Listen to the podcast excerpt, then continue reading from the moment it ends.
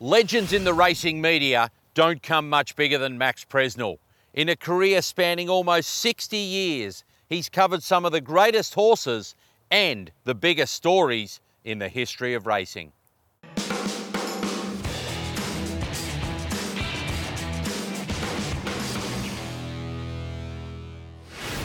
Hi, Max.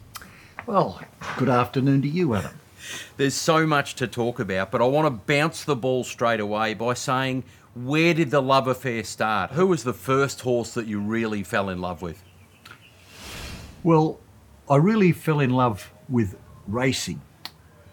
I, I was fortunate enough to grow up uh, in the Doncaster Hotel, which was alongside Randwick Racecourse. My father was the publican there. And the sweetest sound I've ever heard was the clippity clop of horses going to the track. And in those days, there were hundreds of horses around Doncaster Avenue, and it was just a, it, it was a, a wonderful sound, and I, I still hear it now. Every time I get down, I, I recollect it. But even around that stage, I would have been, oh, 15 or 16, we had a horse called Todman, and where I was connected with Todman, the Doncaster was owned by Stanley Wootton, who was a great racing man, and he owned Todman. And of course, Todman was always was the talk of of the pub and of racing. But when I saw Todman, I saw something special, and he stimulated this special feeling of being in the company of a, a great horse, of something wonderful. And it's difficult to describe, but it's what I put down to a champion. Look, champion, the, the word sprays around now constantly. But I think champion is, is a personal thing. It gives you that feeling. And Todman was the first horse to give me that, and still does. And there was a, a champion who was beaten in the 1961 Sydney Cup. And you've got a remarkable story about that, a story that changed the course of your life at the time. Yes, uh, I was about 21 at the time, and I'd, I'd taken a, a double Fine and Dandy in the first leg, the Doncaster, and Sharpley in the Sydney Cup. Now, Sharpley had to beat Tulloch, and that was the gamble. But Sharpley didn't have much weight. Tulloch was a champion, ridden by George Moore. The first leg got in, Fine and Dandy. The circumstances with Fine and Dandy was that Tommy Hill, a top jockey, was going to ride Fine and Dandy, and uh, he, he, was ill, and was, there was he was substituted uh, by Keith Smith, I think it was, an apprentice. Uh, Fine and Dandy went to the front and with Hill in front, gauging the pace, I'm sure the opposition would have paid him more respect. With Keith Smith, a kid, I think they said, oh, this, this horse will stop shortly. But he didn't. He won. So that was the first leg of my double. The second leg was sharply a lightweight on the rise. Bernie Howlett rode it uh, against a champion, Tulloch. Well, Tulloch gave you that feeling with Rimmel. Inch by inch, it's Tulloch coming at 100 miles an hour, but sharply in front with a half a long left to run. Tulloch is feeling his weight under the... Sharpley went to the front early in the straight, coming up the rise. I can see them now. And uh, Tulloch was closing in quick at the finish. But subsequently, George Moore said that that was possibly the worst ride of his career on Tulloch. Uh, again, circumstances played a role. I collected a thousand quid, which was a fair bit of money at the time. It was a gold mine to a 21 year old who was headed to the UK. Uh, at that stage, I thought I, I, had the potential to be the world's greatest punter. With a bit of ammunition, I was going to go to the UK and I was going to have great success. Of course, Scobie Breasley was riding there, then Ron Hutchinson. Australians were the flavour of, of the UK. And I thought, well, this is going to be easy. One of my greatest lessons over there was to uh, starve with some sort of dignity. Um, I, I, also was very fortunate enough to work in the media over there, newspapers and Reuters over there, and uh, I survived it. I come back a wiser, uh, much wiser of the experience, and I did learn a lesson over there that I certainly wasn't the world's greatest punter. And uh, look, I've never got near it since I come back either. And when you, you, told us about how you got the love for racing and you had that time overseas, but when you came back and your career really started to flourish back here, that was at a time a little bit before you and certainly during your career when racing riders were huge. They were they were gods in the sport in a lot of ways. Some of the biggest riders. The popularity of racing is is, is, is Australian, but uh, you know racing has always played a major role in Australia And when you went to the UK, like it was more, it was the sport of the Silvertails, of the gentry, the kings, the sport of kings. Here, it's always been the sport of the people. The people were involved in it. It's uh, something that has been carried on. I think it's still there, mind you, but it's presented in a different, uh, different format, different way. So some of the great racing riders of your time, and even before you, uh, we were chatting off camera about uh, Banjo Paterson being a racing well, rider. Banjo Paterson was a racing rider, and an editor uh, once referred to me as an old-time racing rider. I don't think he was giving me a rap actually, but like I, I revelled in it. I said Banjo Paterson was a racing writer. yeah, Banjo Paterson, like you might, it was a, was many many things. He was a foreign correspondent. He was a poet. He was a writer. He was one of the great Australians, but at the end of his career and throughout his career, he wrote about racing. And he was a racing writer. He was the editor of the Sportsman in, in Sydney, which, you know, it, it was a racing paper. That was Banjo Paterson. But look, I've been very fortunate to, to have read and to have worked with some great men, great racing riders. Almost 60 years for you at Fairfax in one place. In today's world, that's unthinkable. Well, I hold the record. I say for, for an employee at John Fairfax, I hold it, which doesn't necessarily mean to say it was right. But I, I kicked off very young. I was 15 when I started, and uh, I had a break three years in the UK. And I come back in '64, and I've contributed to Sydney.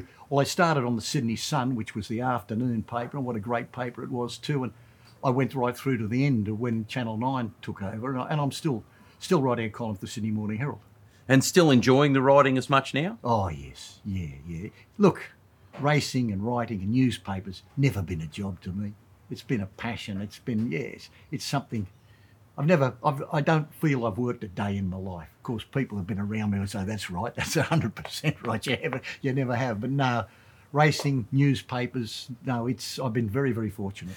There must have been some incredible stories you covered along the way. And one of the biggest, one of the most dramatic was back in 1961 in the AJC Derby. And it's remembered not for the Derby, but for the Mel Schumacher leg pulling incident. Tell us, tell us about how you remember that day. Well, it kicked off. I'd backed a horse called Blue Era in the Derby, ridden by Mel Schumacher. It was a wonderful race. They went down to, they were locked together. Blue Era and uh, Summer Fair, Leo O'Sullivan. They went locked together. And of course, the numbers went up, and know, Blue Era got it. And I said, "You little beauty." Well, that it was the AJC Derby. It was a sensational race, but but then uh, shortly after the jockeys come back, the protest siren went up. Well, what's happened here? But you got no worries. They don't uphold protests in derbies, you know. and uh, in that era, I was um, one of my my job was to cover the stewards, and there were open stewards inquiries, and uh, we thought, well, what's going to come up here? And Tommy Hill, who Tommy Hill, the bloke that got Cook on Fine and Dandy, got in. And they said, "You're lodging a protest, and what's that?" And he said, "Well, uh, Mel Schumacher grabbed my leg, and and you could see the stewards and everybody in the room. They were just they couldn't get a grip, and he's grabbed. What is he talking about? And uh, Jack Burke, who's the chief steward, he said, "Now, Hill, are you sure he grabbed your leg?" He said, "Mr. Burke," he said, "I'd know if a snake bit me." And so it went on, and then they said to the shoe, they said, "And what about you, Schumacher? What have you got to say?" So that's he said, "I'm flabbergasted." that's preposterous. They were words that uh, you know really. It's uh, when I was dictating later, and I had to spell them, gave me some difficulty.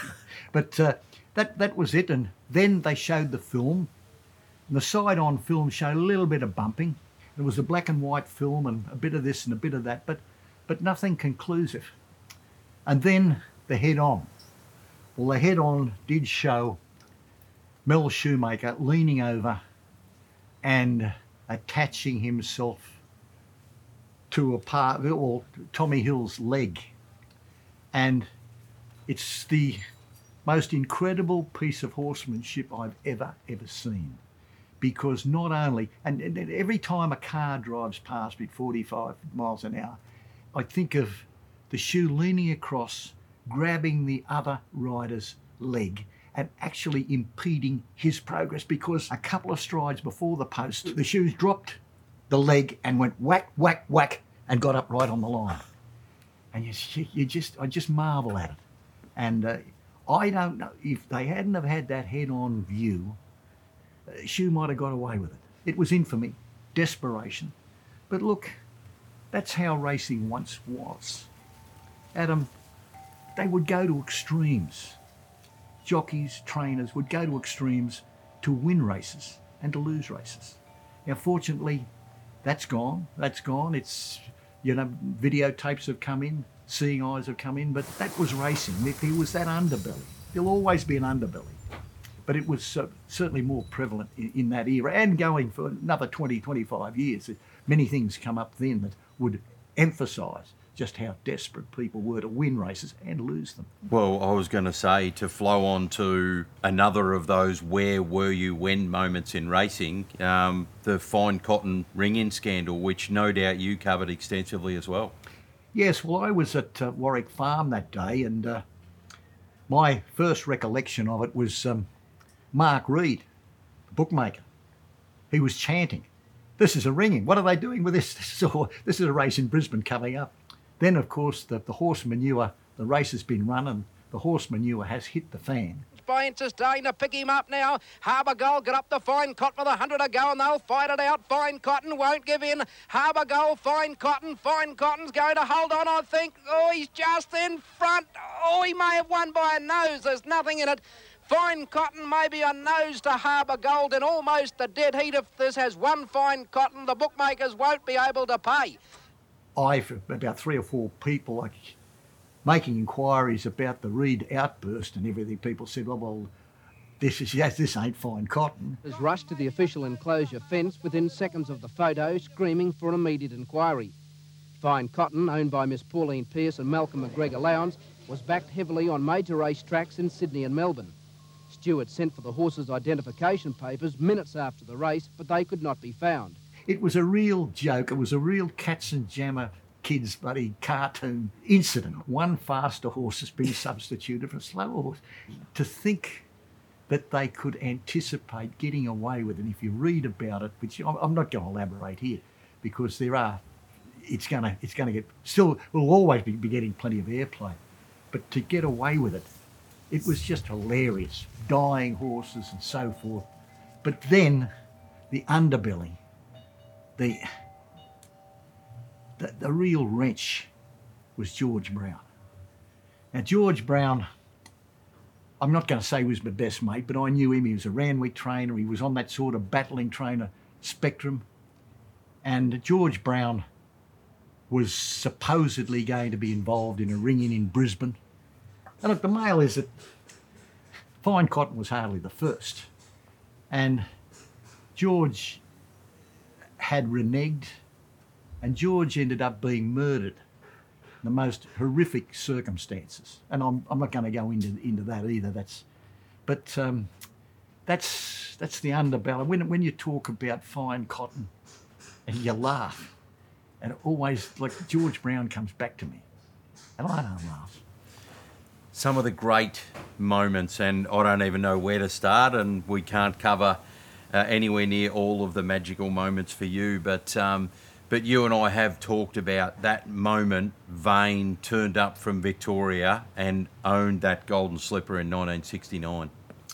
Yeah, well, Special Girl, she was the Sydney horse, and Vane, whom I was fortunate to see in Melbourne and, and should have recognised that wow factor about Vane. Vane was just an incredible racehorse. And I do know that coming out of the barrier, Special Girl injured her knee. It wouldn't have mattered. She, she wouldn't have beaten Vane with a tow truck. But Vane, Vane was a special horse, and history will show that Vane, in his next race, was beaten.